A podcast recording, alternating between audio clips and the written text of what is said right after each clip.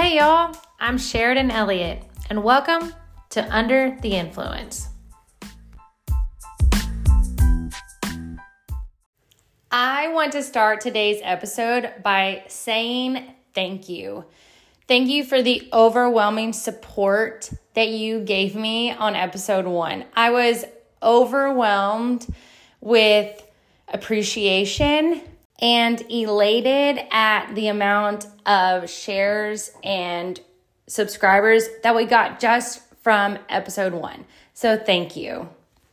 And before we jump right in, I want to announce that I'm going to be dropping new episodes every two weeks on Thursdays at 6 a.m. So set your alarm, subscribe, come back to the podcast, and be ready for new episodes every two weeks. So, with that being said, let's get started. Bring the beat back.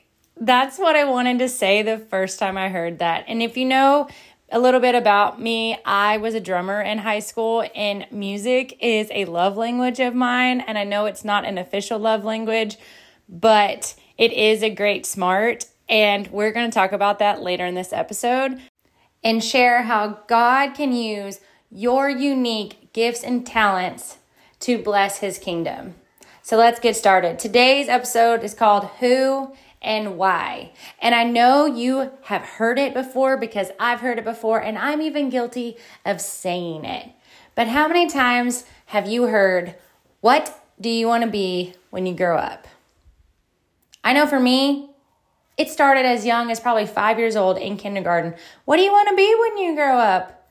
It's career day. Let's talk about it. Then you go to college. What degree are you going to get? What are you going to do with that degree? And I had no clue. I got a business degree because I didn't know what I wanted to pursue in life. And I thought, well, I can do a lot of generic things with a business degree and I can just figure it out. But I was lost. I didn't know my purpose, my plan, and I was really not sure of where my life was taking me. So I then go on to get married, and people are still asking me, What are you gonna do?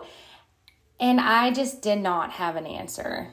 I went and worked in corporate America for a solid four days, realized that was not the life for me, but I still just didn't know what I wanted to do. And one day, God, I can still vividly remember it as clear as day. I was watching a YouTube video and it talked about who you are and not what you are.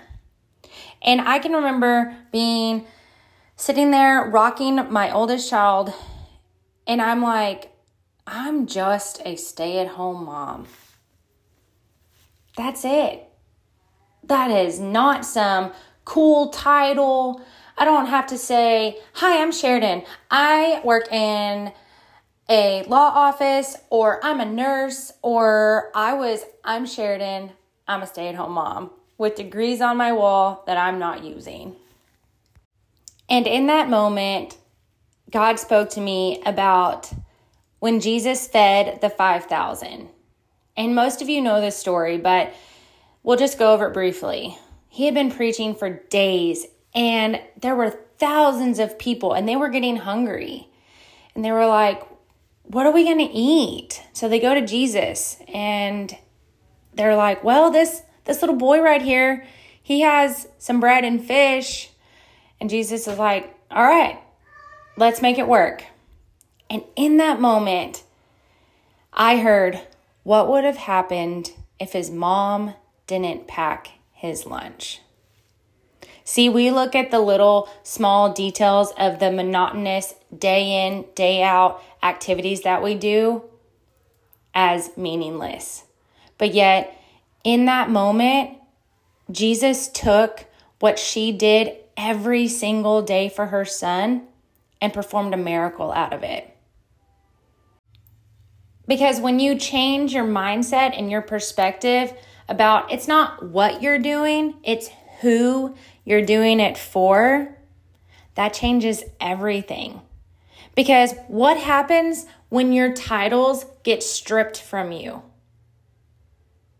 You may have an identity crisis. You may not know what you're doing with your life. But if you focus on Jesus and you're doing everything with a purpose for Him, that changes your mindset, it changes your perspective, and it also changes your identity. There's a really cool video on YouTube, and I encourage you to go find it.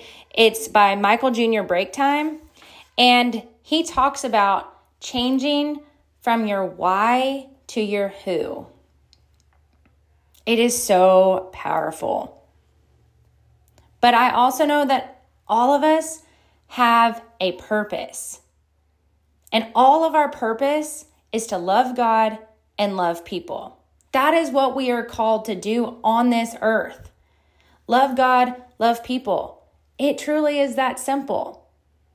But yet you're also probably like, well, Sheridan, we got to pay bills and we got to, you know, I totally get that. But God is our source. He is our provider and he put unique gifts and talents in each and every one of us to love God and love people. You can do that with anything that you do. Whether you're a nurse, a teacher, a photographer, a stay at home mom, a rapper, a basketball player, it does not matter. You use your gifts and talents to love God and love people. Because we were all made to be unique. I have a twin sister. Yes, we look alike and we talk alike. But I'm telling you, we are unique to our own personalities. And if that doesn't speak the goodness of God that He made us all individually, then I don't know what does. But I'm here to tell you that if you struggled like me about what do you want to be when you grow up, and if you have small children or even children in high school that are headed on to college and you want to encourage them or give them a resource to maybe find something that they're good at, because we all know the world shoves enough of their agenda down our throats, but we want to use what God has given us to love God and love people.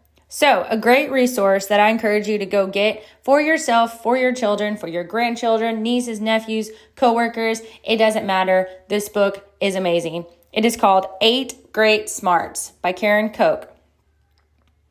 We probably all know someone that says, Well, I'm just not smart. I can't do that. This book changes that dynamic. This book will show you that just because maybe you're not logic smart or book smart does not mean you are not smart. I know I overheard in school teachers speaking poorly upon other students, and they were like, You're never to make anything out of life. But yet, one of those students was so nature smart that he is now a hunting guide for a ranch. He was using his gifts and talents to go and make a living for his family also, loving God, loving people. I'm going to name off the eight great smarts, and I encourage you to go get the book and use your gifts and talents for Jesus. They are word smart, logic smart, picture smart, music smart, body smart, nature smart, people smart, and self smart. This book has literally, I want to call it a blueprint because it shows you if your child does this, this, or this, then they have this smart in them. And these are careers that they could be potentially good at while serving God. Guys, I know it's important to do things in life, but we shouldn't focus so much on the what as we do for the who. Do everything as doing it for the Lord. So, whether you're making a sandwich today for the 57th time, or you're doing laundry, or you're filing paperwork as a secretary, or you're cutting someone's hair, do it as doing it for the Lord. I love you guys, but most importantly, Jesus loves you. Y'all have a great day.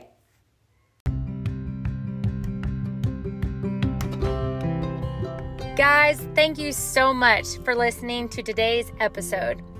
Please share this with your friends, your family, and any form of social media. And do not forget to subscribe. I'm so pumped about this, guys. Let's do this together.